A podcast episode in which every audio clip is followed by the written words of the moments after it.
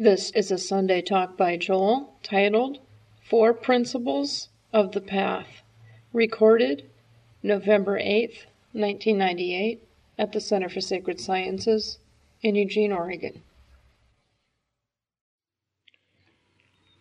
There are four basic principles that govern the spiritual path attention, commitment, detachment, and surrender.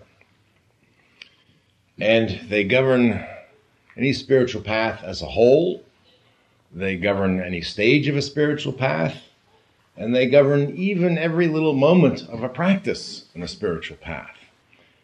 And I've talked about them before in relation to other practices or other topics, but I don't think I've ever given a talk just about these principles themselves. So I thought I'd try to fill that gap this morning and talk about them. These principles flow organically out of each other, as we'll see. So if you start with one, uh, the, the others automatically arise by starting with the one. They just flow one after another. They are very organic, and in fact, they're not actually separate. In order to do any of them, you're really having to do the other ones together. But because our language, our speech is sequential and breaks things up, we have to talk this way. Uh, but just keep that in mind as a background. So let's start with the first principle paying attention. Pay attention.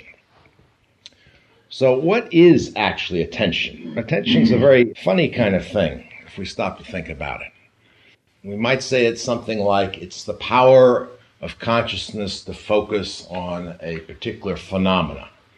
Any, any phenomena arising in any of our six sense field, So, the touch phenomena.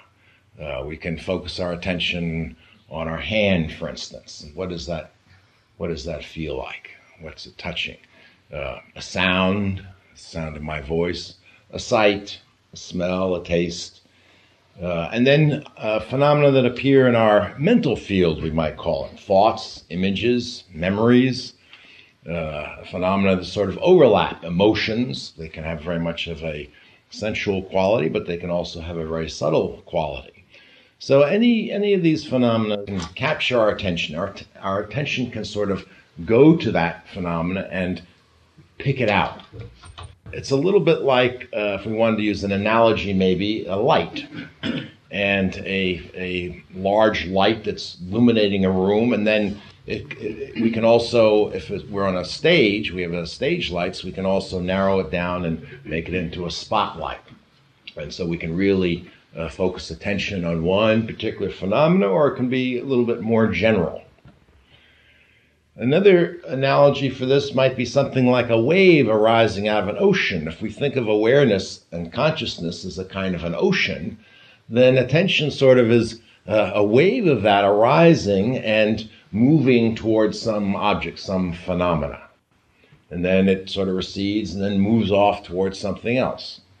Sometimes we seem to be able to control attention. We, we make up our minds even to do something we're not particularly uh, enthusiastic about doing. Maybe it's paying your taxes at tax time, and so you have to take an afternoon out and sit down and really do it. So you concentrate your attention on this task for a while. But oftentimes, uh, attention seems to be not in our control. So you might, uh, for instance, be trying to concentrate on doing your taxes, and you hear some tremendous crashing sound outside, just out in the street in front of your house. You'll have a very hard time keeping attention focused on those taxes. Usually, attention goes flying to that phenomenon, that especially a startling and dramatic phenomenon that arises in consciousness. Now, notice attention here is something slightly different than thinking or judging or other things that come along. If you hear that crash, attention goes to that crash. And then thoughts arise about it and feelings arise about it and so forth. I say this because often, especially if you read uh, spiritual texts about things like meditation, they'll talk about it in terms of mind training or training the mind. And our English word mind is a pretty loose, vague term. It can mean a lot of things. It can mean awareness, it can mean attention. Uh, it can also mean, uh, perhaps more commonly actually, is our thinking mind, our discursive mind that thinks. But if we want to be a little bit more precise, if we think about training attention here, we're not talking about training thoughts. We're just talking about training this power of awareness to focus and then to relax focusing. So, why then is paying attention so important? And what are we supposed to be paying attention to here from a spiritual point of view? It's actually very simple. It boils down to something extraordinarily simple. Mystics claim that our true nature is simply that consciousness that is the true nature and the timeless ground of all phenomena. So we all share this nature and we share it with absolutely any phenomena that's arising. Trees, rocks, stones, houses, buildings, uh, feelings, thoughts, beautiful things, ugly things, sweet things, sour things. Everything has this as its fundamental nature. And this consciousness is uh, eternal, is timeless. It was never born, it never dies. It's never ultimately affected by anything that arises in it. It cannot be burned, it cannot be cut, it cannot be harmed or injured in any way. So if we actually knew that, if we realized that, you can see how that would alleviate our suffering, our worries, our fears, and our anxieties, and so forth. But then mystics say the problem is we are ignorant of this. We don't know who we truly are, our true nature. We are ignorant, and we can take that as a verb. We literally and habitually ignore our true nature. So it's right there. It's not uh, someplace off in the heavens or in some only in some higher state of consciousness or something like that. It's always our true nature. Always present, no matter what phenomena is arising and passing away. No matter how confused, how uh, how much pain we have, it's always there. But we ignore it. We ignore it, and because we ignore it, we then fall under a delusion. We begin to identify with and think that we are a particular set of finite phenomena arising in this infinite consciousness. So, different people will have a different set of phenomena they identify as themselves. Uh, it can vary quite a bit from culture to culture, even. But generally, there are things like body. We feel we're the body. Uh, we feel we're our thoughts, our memories, emotions, those sorts of things. And these are finite phenomena, and they are impermanent phenomena. And we believe that that is what we are because we ignore who we truly are. Now, this is what the mystics claim. This is what the mystics claim to have realized, not that they sat and figured this out, it's some sort of intellectual theory. A direct perception of this, a direct recognition, realization of this. And that's why this truth cannot be communicated in words. I can talk about it, but the truth is in the realization. The proof is in the tasting. So mystics always say, well, it's not a question of whether you believe me or not. Maybe it's important as a first step. I mean, if you don't believe anything I'm saying, you uh, you wouldn't be here. You wouldn't try any of the practices. You wouldn't be interested in this at all. But that's not enough. Just that first step. How are you going to find out for yourself whether this is true? So, what mystics say is basically we have to stop ignoring that consciousness that is always here, and we have to start paying attention to it. Now, there's an added little trick here because since our ignorance of it results from attention always being focused on phenomena, we, in a certain sense, have to learn to ignore the phenomena in order to focus the attention on the consciousness itself. Is everybody following what I'm saying here? But it's this, it's this simple. If you simply pay attention to the reality, you yourself will see, oh, of course, that's who I am. That's what everything is. That's all that is required. Nothing else is required. So let's just try this for a few minutes. Fred's smiling there because I. let's just sit quietly. Don't even get in a meditative posture. If you want to close your eyes for this one, I will ring the gong.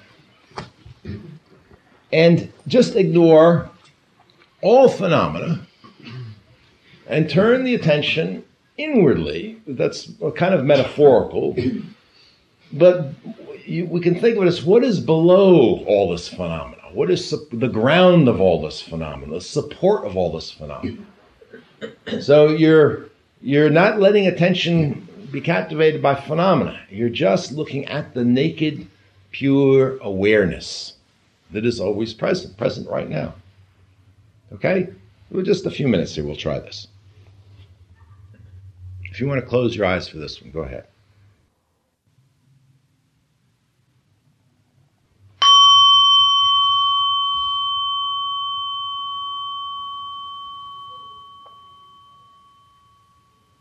If you would like to follow our format, turn off your tape player and meditate for 15 to 20 minutes.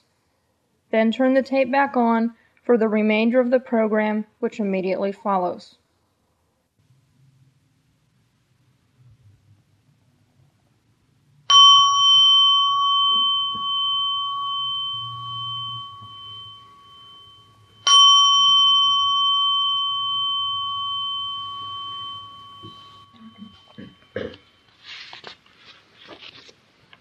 What was your experience? Is anybody able to just have attention focused just on consciousness and ignore everything else? Yes. When my eyes were closed, there was nothing. It was easy to know that the nothingness, and even hearing kids' voices was just like sound spikes and nothingness. And then when I opened my eyes, everything, nothing became everything. well, that's kind of interesting. But, but hmm. yeah, we I, I don't know, but then then you start focusing on the things in the visual field, and then they be, get the the attention, and that's now that that has my attention, that's what becomes something. But in that nothing, was there a recognition that this is who you are? I didn't get that far. One of the things about this is to be there long enough to recognize what's going on. And that's different for different people. Some people, the recognition is instantaneous, some people not. But this word we use, recognize, to describe enlightenment or realize, is a, well chosen word because it's very much like meeting somebody that you haven't seen for a while. And you can be standing right in front of them and you don't recognize them for a moment, you know? You're looking right at them, but and then you go, oh, oh, Sheila, that's right. I remember you, you know, from Los Angeles or something. Do you know what I mean? So oh, yeah. it's it's hanging out there until this recognition occurs. Yes. I've had this a lot, but it's what I call uh, conscious incompetence. I could see that everything there was not it, and I could feel the, the layers of kind of dullness and the randomized thoughts ping ponging around and stuff. And I got that that is not me, that there is something generating that, that that isn't real phenomenon. And I intuit that there's something under there. So it's sort of the level of I'm not going to be chasing around after these thoughts like they're real anymore, but yet I'm not standing in what's underneath it. And I, I can understand and experience that, and nothing within this effect is going to get me there. It's sort of a symptom. So it sort of feels like conscious incompetence, and I have a, a, a higher awareness of how I'm not that. Very good. And of course you intuit it because we actually all know this. That consciousness knows what it is, who it is from the beginning. It's never lost track of it. It's a funny paradoxical situation how we could be that and lose track, whereas consciousness never does. If that enlightenment, if that gnosis was not present at all times, we wouldn't be aware of anything. I mean, there would be no awareness of anything. It is the nature of awareness to be aware, and that's really all enlightenment or gnosis is. So your intuition is dead right, and you've already started to realize other things. Well, I'm never going to realize this through chasing phenomena uh, because the answer is not in phenomena. We're going to get more to that a little bit later, so I'm going to postpone commenting on that. Who else had a, an experience with this? Well, you know, I, what I notice is that uh, when when I put attention on phenomena of any way, I'm making it into an object. When I try to do that with awareness, there's no way you can make awareness into an object. It just it's sort of and and you say the idea is to recognize and I don't know what you mean by recognize, but to me, recognize involves making something an object. So I don't think I can ever recognize that. Again, you see, you're way ahead of us. I'm going to comment on that oh. later when we get to it. But you see the difficulty, at least here, of uh, trying to have attention focus on awareness itself without being distracted by phenomena. Does everybody at least get that from our little experiment? I see lots of heads nodding up and down. Very difficult. Very difficult. So to say simply pay attention to consciousness itself is much easier said than done, as your own experience convinces you of anybody who tries it. So, why should this be the case? Why is it so difficult to keep our attention still to begin with, but then to focus it on this awareness itself? In the East, they have a wonderful little analogy that attention is like a monkey. They call it monkey mind. And the idea is a monkey is always grabbing onto one branch and will let go of this branch only if it has another branch to grab onto and grab onto and grab onto. And so it's always moving, always grabbing something. Moving, moving, moving. And if we just watch our minds a little bit, we can see how attention is just always moving around. It rarely stays still. It rarely stays still. Is that just our own experience? See, this is what I'm saying. This, this is nothing mystical at this point or magical. That actually, what we're doing is paying attention to our own experience. We tried to pay attention to consciousness itself, and now we're saying, well, that was not so easy, but let's pay attention to what does happen. The first thing we learn, however, is if we are ever going to have this realization, it's going to take a little commitment here. We're not going to just sit down and do it, usually, for most people, for 99.9% of the people. You just tried it. No big realization. So this takes a little commitment, this trying to pay attention to consciousness itself. There have been cases uh, reported where someone has uh, had a, I mean, just an instant realization like this. I think the probably the most sudden case that I know of is Hui Neng. He was the founder of Zen Buddhism. And as legend goes, he was an illiterate woodcutter and he happened to be in the marketplace. Uh, and he heard a monk reciting the Prajnaparamita Sutra, I believe it was. Emptiness is form, form is emptiness, emptiness is not other than form, form is not other than emptiness. And his mind just opened up. Lucky Hui Neng. we don't know, however, by the way, you see what state his mind was in. Uh, was in. For all we know, he, his mind was, uh, had, for other reasons in his life, had come to just uh, such a, a point of intensity that nothing was arising when he heard that. It just was a, a direct pointing, and so he realized. So, one of the other things we can realize once we realize this is going to take a little bit of a commitment here is we also realize this is going to take a little bit of a training of attention. of trying to calm this monkey mind down a little bit, get this monkey mind to stay still for at least short periods of time. And this is how and why meditation techniques arise in all the great traditions. Everybody notices the same thing. And they particularly notice it about the distracting quality of thought. It's actually not too hard to be able to uh, ignore the children's voices, as see them as what you described, just spikes. Nice description. But our own thoughts are very captivating, very seductive. So we're sitting there, and they're so seductive because they can even be about meditation. You can be sitting there and saying, Oh, this is a wonderful meditation. Yes, the mind is really getting calm now. Yes, I'm about to be realized. Well, the attention's all wrapped up in the thought. And, and then you can suddenly realize, Oh my gosh, that's all thought. So thought is very seductive here, particularly, but other, other phenomena as well. Emotions, especially if we are in some period of emotional turmoil, very hard to concentrate the mind.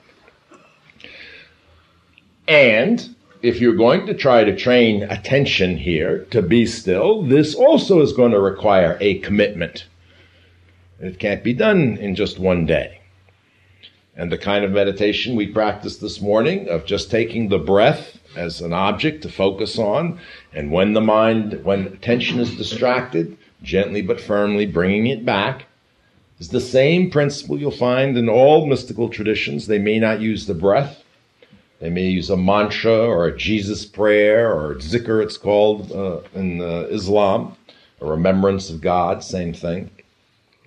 Doesn't matter what the object is at this stage. It may matter to you personally. You may have a more of a uh, uh a pull to concentrate on a divine name that means something to personally, but uh, objectively it doesn't matter. It's simply a way of training attention. And if you do this practice over a period of time, if you're really committed to it, you will find the mind on its own learns to stay still on some phenomena, some object, for greater and greater periods of time. It doesn't mean thoughts won't arise or other phenomena won't arise, but it means then attention is not being pulled off that object and chasing after the other phenomena that arise. You're learning to ignore that phenomena and then just keep attention steadily focused on one object. Even so, uh, we still have an object. We're using an object to train attention, so we're not really yet ready to focus on uh, our attention on consciousness itself. This is a little bit like uh, training wheels on a child's bike. You know, you put the training mm-hmm. wheels on so that they can get the feel of what it's like to ride the bike, and eventually you take the training wheels off, and eventually meditation deepens into a kind of meditation where there are no objects to meditate on. But even so, in the process, one of the things that most people notice when they do undertake a meditation practice is even if the mind can settle down for a while in meditation, the minute you get up off your pillow or leave your chair and enter into the hustle and bustle of daily life, right away all these phenomena arise, and again, attention is distracted, pulled here, pulled there, called there, and so forth.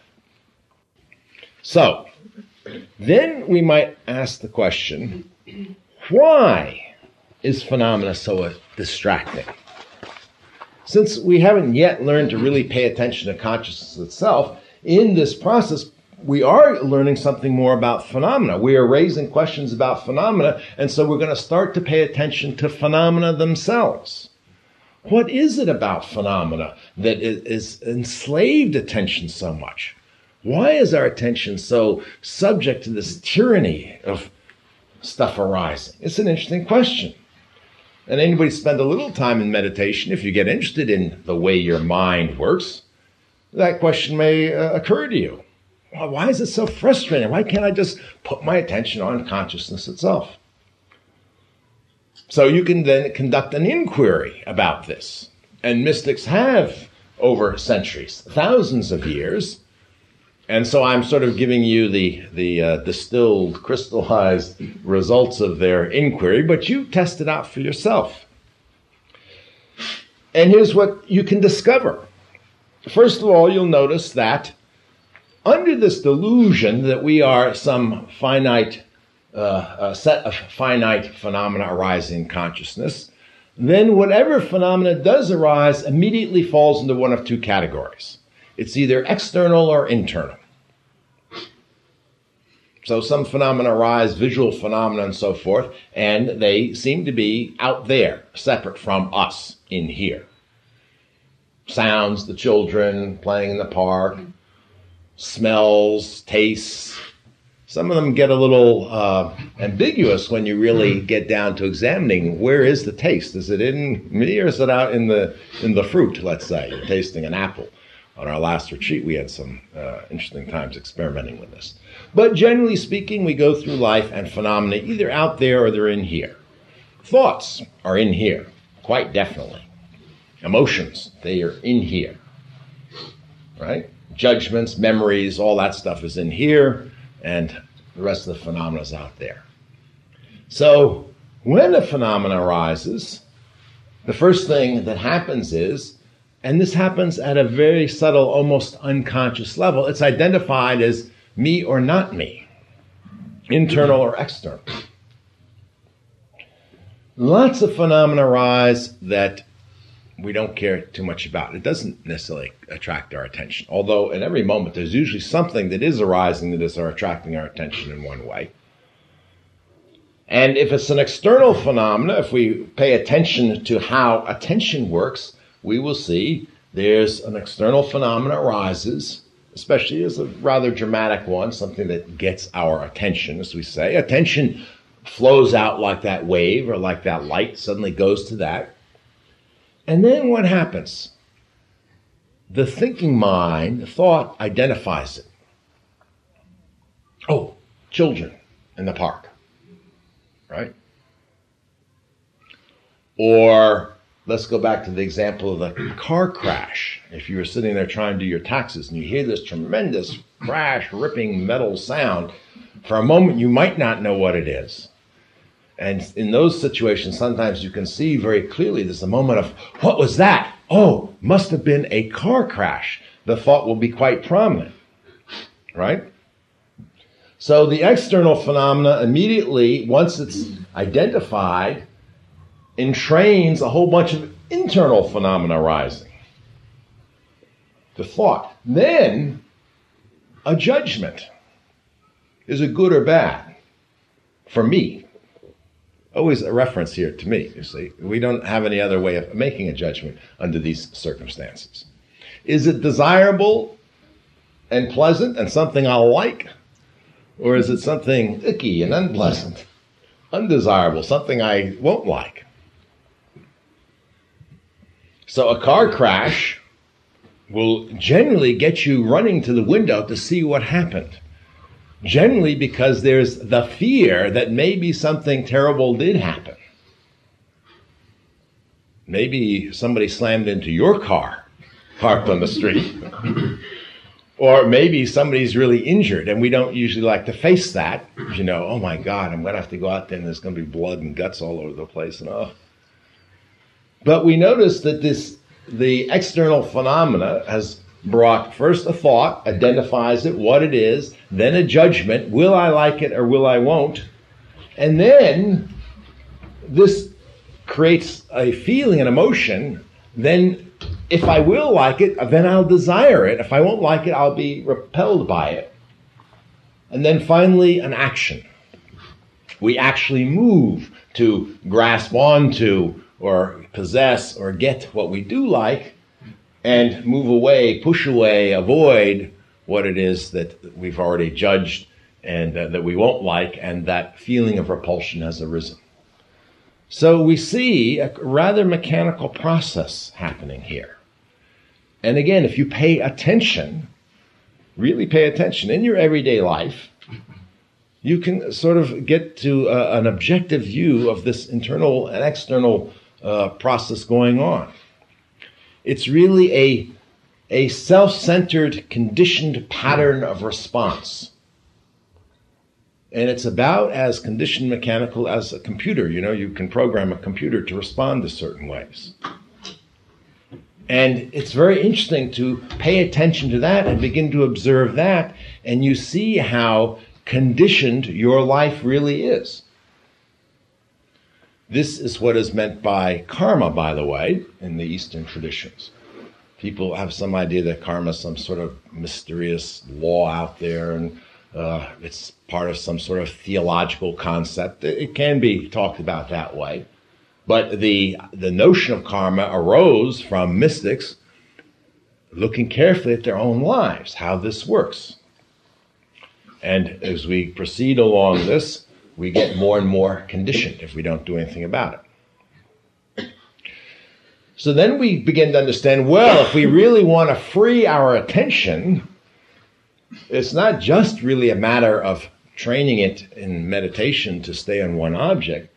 We have to start breaking down this whole conditioned pattern of response. We have to start finding ways to interrupt it.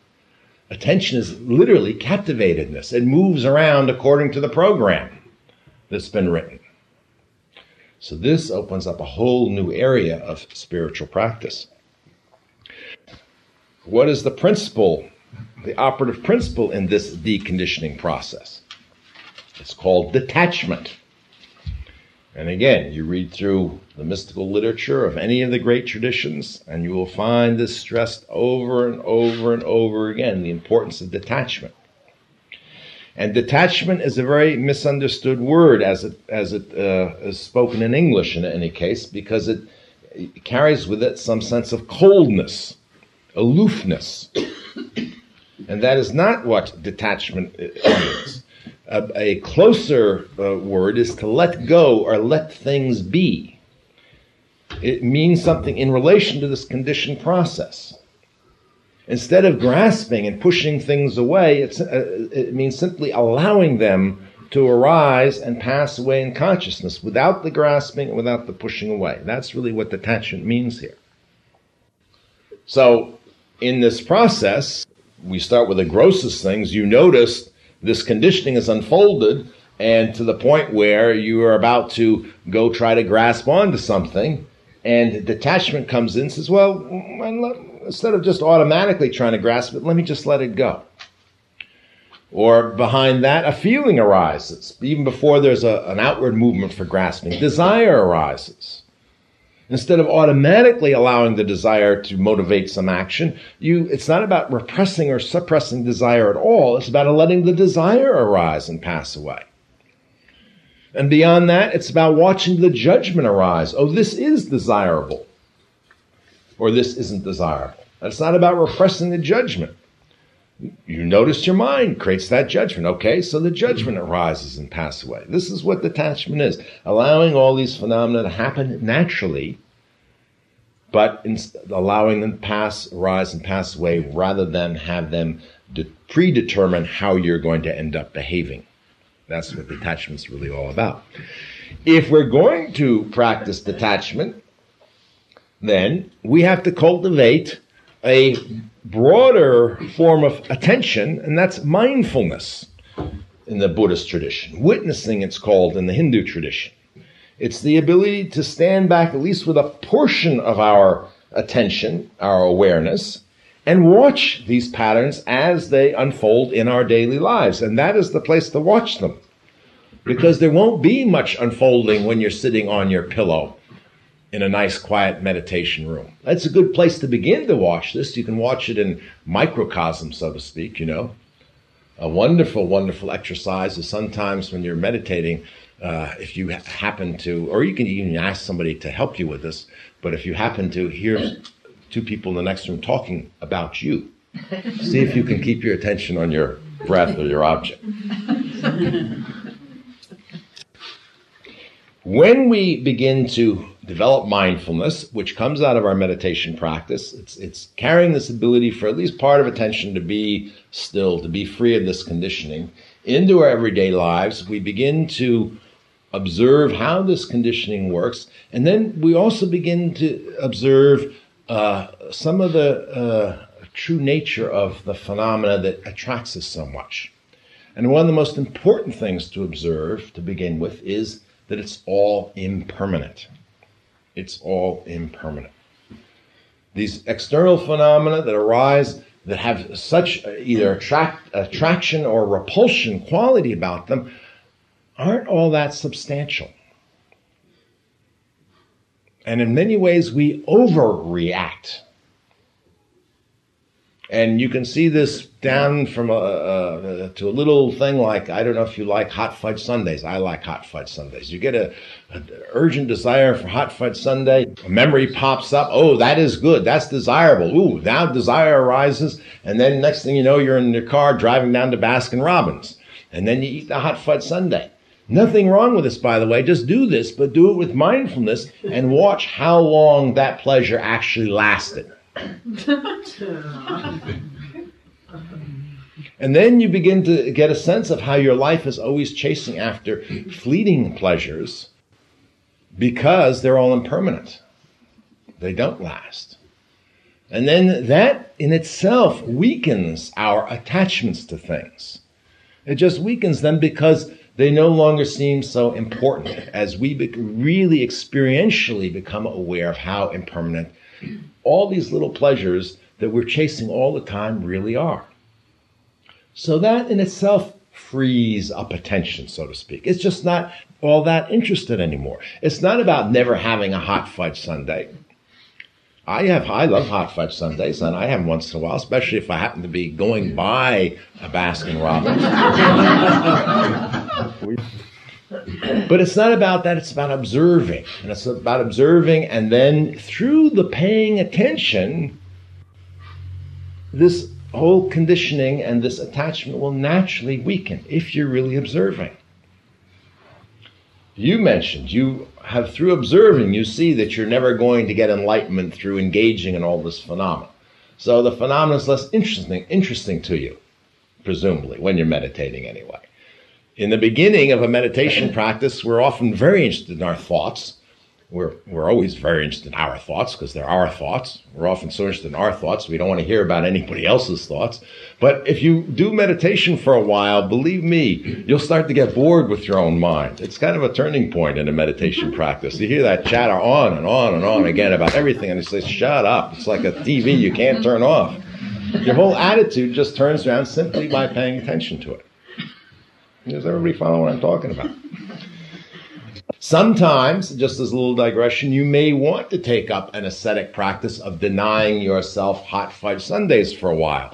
There's no virtue in not having hot fudge sundaes. The virtue is if you don't think you're attached to something, one good way to check it out is give it up for a while. That'll bring out the attachment. Then you can observe it. This is the point of ascetic practices on a spiritual path. And that is really the only point of ascetic practices and they are only practices. They're only temporary devices, all what again? To free attention. Just to free attention. You see, we started this whole thing just simply trying to pay attention to awareness.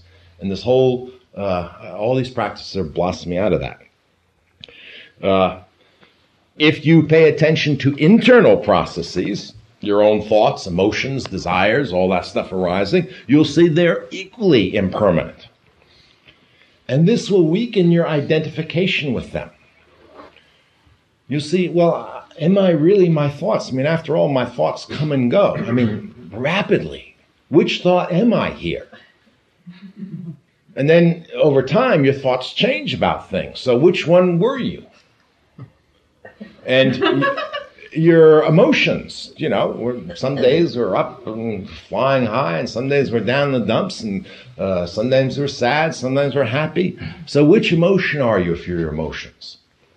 And actually, by cultivating this mindfulness, you can, it's really like watching a kind of a movie for a while, witnessing. You watch emotions arise and pass away, and, and through that process, again, that process itself creates this disidentification. It starts to delink the sense that I am these emotions, I am these thoughts.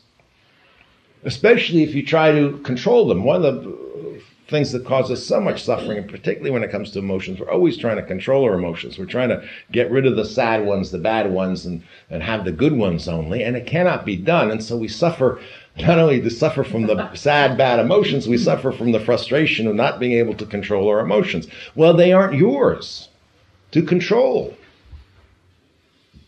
That's why you can't do it. There's no big secret to that. But if you if you can stand back and see they're not mine, they lose their intensity. I shouldn't say their intensity. It's not like they become, you know, I don't know, sort of weak or vague. They lose that power to uh, to trap us in the identification with them. They can still be very tense, intense, but then they become uh, not only bearable, but actually they can become interesting. We have through mindfulness. You one way to put it is you develop that spaciousness of awareness that allows them, even very strong ones, to arise. Oh yes, okay. So here comes tremendous anger. All right. Well, I'm not. It's not going to overwhelm me. It's not me to begin with, and it's not going to overwhelm me. And I don't have to be conditioned to just strike out automatically. This is part of what detachment is detachment from your emotions. So I don't have to be so afraid of it. When we're totally conditioned, we're a lot of us are very afraid of anger because we're afraid that we won't be able to control ourselves. So part of deconditioning means, oh, you don't have to be so afraid of your desires, your aversions, your emotions, because you don't have to act on them anymore. One of the best ways to cultivate this mindfulness in everyday life is through keeping moral precepts.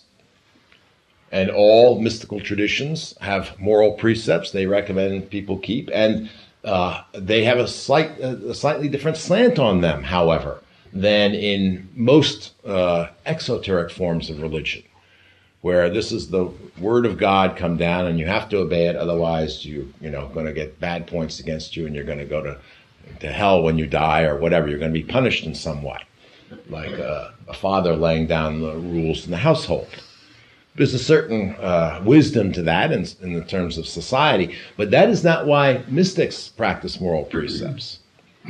By practicing moral precepts, you're actually checking this conditioned behavior. And what you're checking specifically is that behavior that's conditioned by this self centeredness.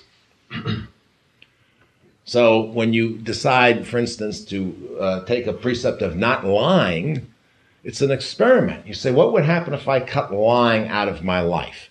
And just doing that, making that resolve, focuses attention on your daily life. And that's all you have to do. You have to make this resolve. You have to be committed to this, to practicing it. So it's a good idea to remind yourself every day, I'm not going to lie today. And then you're going along and you find yourself telling a little white lie, let's say. And then instead of just being conditioned by that, that attention is now focused on what you're doing from a different perspective. And you say, well, why did I do that? Why did I say that? And usually you'll find that it's to enhance or protect this sense of self in there. And again, you see the conditioning, how that selfish conditioning prompts your behavior. And when you can see that, then you can drop it. You can say, well, supposing I don't lie, try this experiment. What would happen if I just told the truth? So the next time the, your friend calls you up that you don't want to have lunch with on Friday, you say, you know, no, I don't really want to have lunch with you Friday. I've got other things to do, maybe, or whatever the truth is. Or maybe there's a, you've been avoiding this person, and you say, you know, yes, we're not going to have lunch Friday, but we should get together because there's some things I want to talk to you about because I have been avoiding you because I didn't want to deal with it. And again, you, you see what's going on here is you're you're being freed to have other options than just to have business as usual. It's not like there's some new strategy to do here. It's the freedom that's important, and in that freedom, you discover a kind of spontaneity. And you, and the more you do this, the more you interrupt that self-centered, conditioned pattern of responses, and the more you can see that, well, this is all impermanent anyway. It really isn't me. And all these things that I've been spending my life desperately trying to get or avoid are themselves all impermanent. The more attention itself just starts to relax. It starts to open up. It's not so enslaved in this pattern. It's not so enslaved by phenomena anymore. And then something very interesting happens. And this brings us to the next fourth principle, and that is surrender. And surrender has several meanings here. The first meaning is part of detachment. Detachment is when you uh, let go of the attachment and you give up the attachment, that is the surrender. So they're really detachment and surrender are sort of two ways about talking about the same thing. They're flip sides of the same coin. So if you're if you're practicing detachment, you're also practicing surrender. You're you're letting just letting things go. You're not insisting that your will be done, to put it in Christian terms, so forth. You're allowing the universe to unfold naturally the way it does. And this creates this sense of freedom, and then attention relaxes. It's not always so uh, focused on uh, on every. It's not so enslaved by every external phenomenon that comes up. It's not so intensely uh, focused on the internal phenomena and worried about it. And it just starts to start to open up, and then something very interesting happens. Not something you can make happen by any other way, but you start to get glimpses of this underlying reality, just spontaneously flashing through.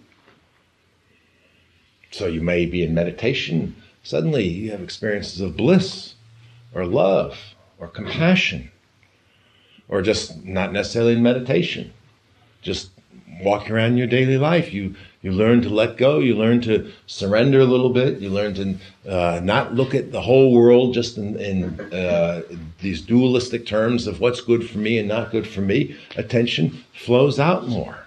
Oh, suddenly, gee, the trees are beautiful this time of year the fall colors. Oh, somebody's in pain, they're suffering. Oh, there's compassion arises. Not how is this going to affect me? Once attention is turned, let, uh, let uh, loose from this me, me, I, mine, it naturally flows out. It sees how people are. It recognizes their pain, their suffering. Why? Because ultimately we're all the same. We know perfectly well other people's pain and suffering. We just don't pay any attention to it. So attention naturally flows out this way. And you begin to experience the other flip side of the whole spiritual path. And by the way, you might start experiencing this a lot earlier than I've indicated here. Uh, it varies with different people. But now you start to actually get a taste of this divine reality that underlies everything and you see that, oh, this is actually quite beautiful. Oh, this is real happiness. This is a different kind of happiness than the thrill of having the hot fudge sundae. And in the beginning, it will come and go. You won't just always be in bliss all the time. But it has a different quality. It's not a happiness that arises from possessing some phenomena. It has this more the spontaneous quality, this quality of grace, as it's often put a, a free gift. It's free. It's there. It's under everything. This beauty. It's not something you have to go earn or attain or work for or deserve, or uh, it's just there. If you just relax, let attention relax, let attention flow away from yourself and just into how things are. When this happens on a spiritual path, there's uh, usually for most people, when this begins to happen, it's a big turnaround because the spiritual path is no longer so much about disciplines and practices and this and making commitments and all that because now what happens is attention wants to go there. Attention is attracted. And you begin to feel whatever's left of this uh, conditioned pattern of response as a big burden. You begin to feel the self is not some precious thing you have to hang on to and protect, but now you're looking for how do I get rid of it? Completely. Not because you should, because you'll be a good boy or girl if you do. It's because your own experience is telling you that happiness, that abiding, true happiness that we've all intuited always from the beginning is there. It's just right here, actually, not even over there. Just waiting to be discovered, waiting to be mined. A lot of the metaphors in the various traditions are about removing obstacles, removing impediments. Meister Eckhart, a great Christian mystic, talks about uh, the the um, the Christ as a well, a spring that uh, naturally flows like an artesian well, but it's been dammed up with mud and dirt. And so the spiritual path is simply about removing that so it can flow. Al Ghazali, Islamic mystic, talks the same way in terms of a well that's been uh, a rock well that's caved in, so we have to dig out the, the debris. Same metaphors pop up in tradition after tradition. So now uh, the whole spiritual path is turned around. And this is where the other meaning and more profound meaning of surrender is just simply surrendering into that. Surrendering into what's happening. Not what you're making happening, but what is starting to happen spontaneously or through grace around you. And this is this whole meaning of this teaching of God's will be done, not my will be done. And this teaching in all the all the traditions except for Buddhism, you'll find this teaching. You have some idea of uh, uh, this this fundamental consciousness is during the course of spiritual path is starts to be experienced as something objective in a certain sense. It's not let, yet recognized as you, as me, but it's certainly there. It's, it's palatable. It's a presence. It's no longer something you're just reading about in books. It's something you're actually tasting, as the Sufis like to say. And tasting more than tasting drinking. More uh, bits of conditioning you uncover, the more you practice attachment from them, and the more they fall away, the more you experience this. But then, what happens? There's still a problem unfortunately. Attention is now no longer caught up with regular phenomena that are arising. They, they just don't seem nearly as important once you've experienced this. Hot fudge sundaes are still good. I still like hot fudge sundaes, but I tell you, they don't compare to God. God tastes infinitely better than any hot fudge sundae ever invented. I mean that seriously. Wherever you turn, there's such beauty and so forth. Why get so concerned about a hot fudge sundae? If it happens to be on your route, by all means, stop in. Prince Puckler's has good ones, by the way. but attention now is is eagerly, anxiously, yearningly seeking for this consciousness. No longer distracted by all these mundane phenomena and so forth. And it's looking everywhere. And it still can't find it. And they can't find it because this is something Teresa brought up in the beginning. That's because she's way down on the path and she's observed all this through paying attention, committing to practices, practicing detachment, surrender. Because if we go back to our initial analogy of uh, attention being like a flashlight, it's like going to a cave and you're looking around to find the source of the light and you take that flashlight, you look all over the cave, you'll see all sorts of interesting things about the cave, but you don't see where the light is coming from. Or attention flowing up like a wave out of awareness, and it's moving around, but it's looking for awareness itself, consciousness. It's a, a wave of consciousness looking for consciousness. In the Zen Buddhist tradition, they often say it's like an eye trying to see itself consciousness, awareness, God can never appear as an object within consciousness. This is why Meister Eckhart, great Christian mystic, said, you know, he said, some people think they're going to see God over there and I'm over here. This isn't so. God and I, we are one. This is what he means. You cannot ever see God. You cannot ever uh, experience God as an object. You can experience reflections, symbols of God as objects. So what happens? So then you begin to realize it's this attention's moving around, this attention is seeking something.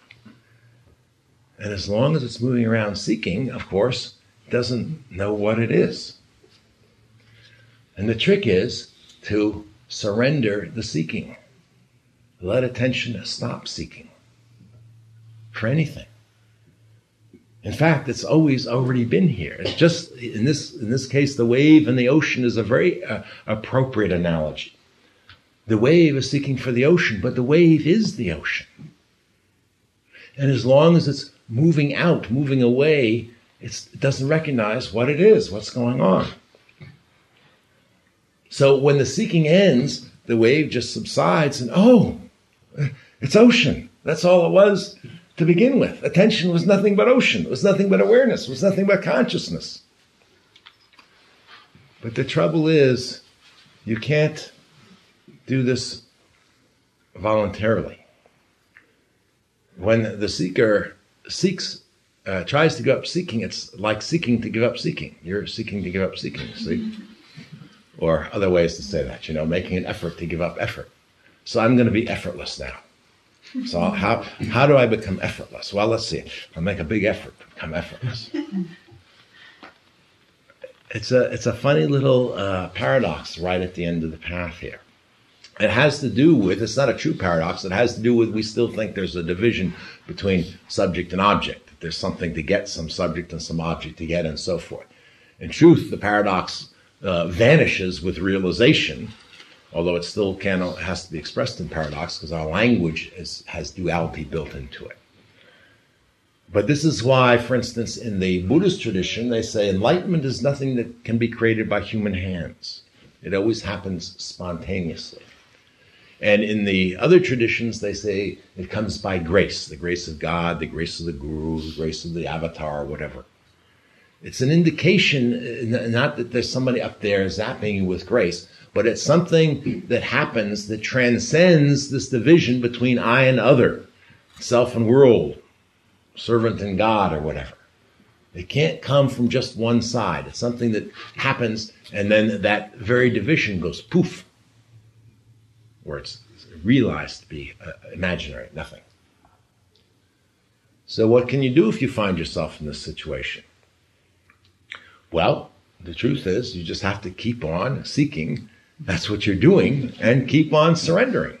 And you keep on seeking and you keep on surrendering until you get to the point, and everybody will, somewhere, someday, where there is nothing left. There is nothing left to seek. There is nothing left to surrender. There is nothing left for attention to do. And then attention quits. It can't, it has nothing to do. It just, like the wave, collapses back into consciousness. And then there's one other thing that's important. As I said, it has to be there long enough for this realization to happen. The, the Tibetans have a lovely way, I think, of saying it. They say it's like the son clear light and the mother clear light mutually recognizing each other. And the idea is the son clear light is like attention, this attention that's been looking, and the mother clear light is like this ocean. And when when they come together, when the when the attention and the consciousness are, are seen to be one, it's a mutual recognition mother and son recognize each other, the way a mother and son will recognize each other instantly. And then, when attention moves again, which it certainly will, you know, this is all God's Leela. I mean, God doesn't want to be just a flat ocean forever. God loves all these waves and displays and so forth. when it starts moving again, then you know what it is moving. Oh, that is attention, that is consciousness moving. And as it moves and and truly you see that actually it's not moving towards phenomena, that the attention is the phenomena. And the whole process of thinking and so forth creates these phenomena in the sense that it distinguishes, oh, this from that and this from that, and labels them and calls them, and this is all part of the game. Nothing wrong with this. This is what attention uh, uh, does. This is what consciousness does for a living. This is how consciousness entertains itself. God is a, is a great artist, and she just loves to dance. Dance any kind of dance you want, and never, never does the same dance twice. And God has infinite possibilities for dancing, so the dance will never end. And that's what it is. That's what's going on. So, you see how we started with a simple little uh, exercise of trying to pay attention to consciousness, to our true nature, and really the whole path unfolded. And the whole path hinges on these principles that come right out of each other. You start to pay attention, you find it isn't so easy. That takes a commitment to do that. And then there are practices to help you, like meditation and keeping precepts and so forth. And so uh, you have a commitment to those things. And even though if you can't pay attention to that naked awareness, you start to pay attention to what is around, what the phenomena are, how you respond to them, your whole process of conditioning. And through that, you naturally you begin to see, well, this is suffering, this is slavery. I don't want to be a robot, I don't want to be a programmed computer. That naturally brings about detachment and letting things go. And that is surrender. And the more you do that, as I say, the more then the true nature thing starts to uh, burst through. And then surrender becomes uh, the, the, the, principle that governs everything at that point. Wherever you find yourself, it's surrender, surrender. So there's no big mystery about that. There's only this one little mystery. How do you stop the seeking? How do you seek to not seek? So that's the talk for the morning. Any uh, questions or comments or yes? So, if you were to try to go on this path to attain this um, ultimate consciousness, and before going on that path, you've had previous experiences in your life that were kind of effortless, where you had kind of a flash, a moment of this true consciousness, or five minutes of it, or whatever, and you can remember that experience. How does the memory of that experience help you as you kind of go through this path? Is there some way to incorporate that into the uh, into the It, it has a uh, actually like almost everything on a spiritual path. It's a double-edged sword. There's a very very positive thing about that, and it means you've had your own taste. So now you have the confidence. You know what's possible. It's no longer uh, just reading from books. So that's like taking the teachings to heart. You take the teachings to heart, and you start to have your own experience. So that is extremely important. But the danger is you start hanging on to the memory and you start trying to get back to some place. And actually, this is right here and now. And when attention starts to uh, focus on the memory of an experience like that and keeps trying to get back in the past, you see attention's distracted from the present. So you want to uh, learn from the experience in the sense of your confidence, but you don't want attention to, to constantly dwell on the memory. So you might use that memory sometimes to remind yourself. Sometimes, if you're, I don't know, uh, feeling discouraged or or having lots of doubt, you know, about well, is this really possible? And say, no, I really, I, I experienced something myself. You know, trust your own experience, but don't try to get back someplace. That's that's can become a big hang up. Yes. One of the things that I seek after based on descriptions are experiences of light. Of light. Of light. And over and over again, I read of the great rays, filaments, uh, Castaneda talking about the body as a luminous egg, uh, descriptions that once we see clearly that we can't go back to the way we saw before, etc. And so I have kind of a fascination and a seeking in mind about what is all this light phenomenon about and when does that pop up or is that universal or because it sounds like it'd be pretty cool to walk around and see this big world of filaments or something. Uh, I think that too. Again, it's it's confusing a little bit because it is true that uh, people, uh, especially when they get deep into a concentration practice, can experience internal lights like that, and uh, the qualities of light actually that you experience physical light can uh, start to change uh, as your attention really focuses on how things actually appear. They get very vivid and bright, and the colors get very rich, and things like that can happen. That's a sign that a practice, particularly meditation practice, is deepening. But again, it's a danger because if you get uh, if you get fascinated by these sorts of phenomena and you start practicing in order to get the phenomena, again, your attention's being taken away from the truth.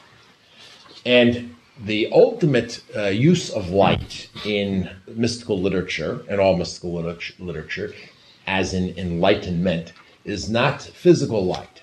It's just an analogy. What's this like? Awareness has this quality of like light. It's it's it's intangible, but it's it's bright, it's vivid, it's clear. This is why the Tibetans call it the clear light. They mean it's not any. There's no substance in the light. It's just the very clarity of awareness of consciousness itself. So don't be uh, fooled by um, using metaphors like that uh, into thinking that there's, you know, going necessarily going to be any big physical light change or even internal lights. So it's not a question of, um, of extraordinary phenomena, although extraordinary phenomena will happen to you in the course of a path, but don't get distracted by them. I, I'll tell you one thing that maybe is helpful to remember in a technical, uh, more technically put. My teacher, Dr. Wolf, used to say, uh, enlightenment or recognition, as he calls it, is not about the change of the contents in consciousness. No content has to change whatsoever. It's simply about recognizing the true nature of the contents that are present right now.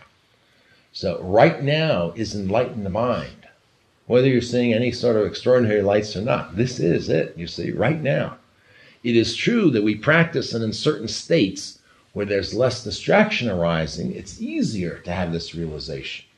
But there's nothing fundamentally preferable about one state of consciousness over another. It's only in relationship to uh, the you know the probability that you might have a realization in a particular state. But there's no real uh, reason ultimately why you can't have that realization this instant. This is it. This is it. Right now, this is it. There's something we are overlooking if we don't see it. There's something we are ignoring about this right now. Would you say then that any phenomenon can be a metaphor for the underlying reality, and then focusing on the phenomenon can uh, mislead us from the underlying reality because anything could be? This is true. We use words, and every word that we try to use to describe true nature is going to be a metaphor of some sort. It's going to fall short. And so, particularly the more concrete ones can be dangerous that way in the sense that uh, people mistake, you know, the, the metaphor for a reality or a, you know, a literal description.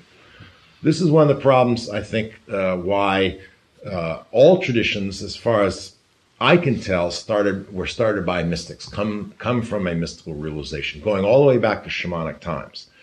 And what happens is mystics try to teach, and they use words, and they use words in a metaphorical way, which to their immediate students is quite obvious. This is what's going on. But over time, when the realization is lost, the words then become uh, ossified into uh, ultimate truths themselves.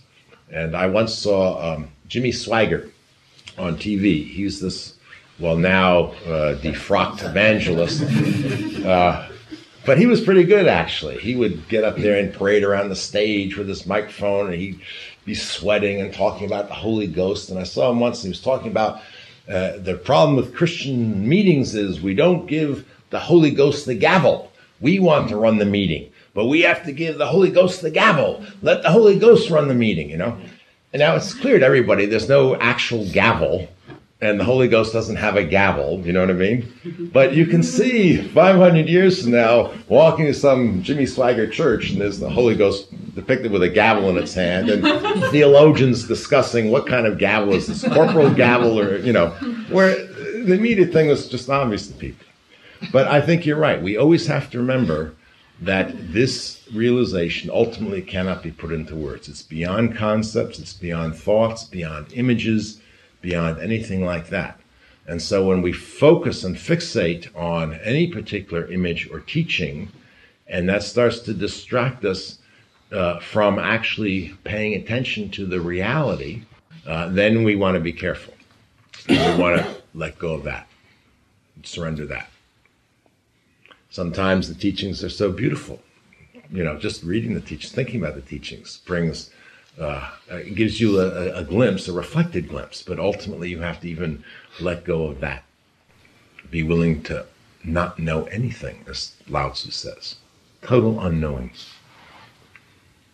intellectually, conceptually. You said the four principles govern the spiritual path. I just wonder what you meant by govern. If you can think of a better choice of words, I'm open to it. Uh, they govern in, in, the sense that you can use them to remember what what's going on at, at any point. If you're, for instance, let's say you're in the middle of an argument with somebody, your wife, right? And then teachings like this are useful if you can remember, oh, pay attention now.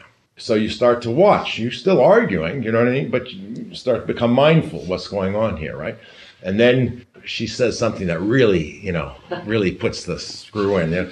And they said, no, I have to be committed to pay attention. You can still respond, but you want to maintain that commitment to pay attention, you know? Maybe uh, then you, you can remember, okay, practice detachment. What does detachment mean here? And you, you might first be saying, I'm, I'm not going to respond at all. And that's not really detachment. But then she says something again, something really insulting that uh, that would automatically have said, "All right, you know, to the moon, Alice." Those of you are old enough to remember that. But you let that go, and you let that go, and you surrender any programmed response. And then actually, that's when that moment of freedom opens up, that moment of spontaneity, you know. And you might say something uh, I don't know, humorous, or it's not a question of another program. It's just it's no longer conditioned. That's the point. So if you remember these four principles, they can help you govern your practice by just using them as oh a reminder. Is that helpful? Mm-hmm. Um, well, you, you probably talked about this, but I just want to ask about. Um, about will. Um, and attention kind of being the same. But, um, well, you know, desire arises and, and will kind of, it, it's kind of like will and uh, attention being the same because will is kind of what is following that um, desire. So I don't know trying to ask him. well, no, you're right. This is a big problem in our language, and I don't know if there's any language that well, there probably languages have better, more precise terms for these things. But I think at some point they'll all break down because they really are currents in consciousness rather than specific things. But I would say if you, it's maybe helpful to think of uh, will as something closer to intention. So attention sometimes uh, our attention is captured by phenomena against our will, so to speak. Do you know what I mean? Or we find this out in just trying to meditate. You know, you want to keep your focus on your breath, and that's where your will is, at least, you know, for part of the time. But you you can't just will your attention to stay there. Your attention runs off, and you have to bring it back. And and so, um, but your intention is to keep the the focus on the breath. So I think really, if we wanted to talk about where will fits into this, would be more like our intention. But again, in the ultimate sense, you're right. The will is not something different from the movement of initially of awareness and consciousness, and then expressed out through seemingly physical actions. And one of our problems is when we make this division fundamental division in the world between I and other, self and world, and so forth, we divide up this movement and we call whatever is generated out of us my will, and then the rest of the world either has it's all God's will or it's all individual wills, or you know, people have different ideas about that. And then there seems to be a conflict because of this imaginary line that we we fixated on. When that line is seen to be imaginary, then there is only one will in the world. And all these theological problems, like, well, if God wills everything, the human beings don't have free will and so forth, they all are based on this false premise that there are two wills. There aren't two wills, there's only one will, and that will is absolutely free. So there is only will in a sense. There's Yes. You can't even name it as God's will or my will. Yes, that's a way of talking about it in, in you know the Abrahamic traditions. It's a good way to talk about God's will. It's useful on the course of a path as a device for helping you practice detachment and surrender. But ultimately speaking, it's not like God has a separate will out there and you have a separate will in here. But it is helpful, just like Teresa was talking about, it's a helpful metaphor for the purpose of a practice. So you can you can look at everything as arising by God's will, and whenever you find yourself in conflict with it, you can say, "Well, if my true in- intention is let God's will be done, not my will," that helps you let go and surrender. You see what I mean? Mm-hmm. So it's a it's a practice device rather than a theological statement about the ultimate nature of reality.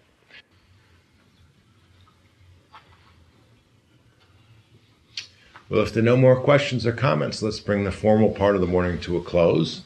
And you're welcome to stay and have some tea and check out the library. And until we meet again, peace to you all.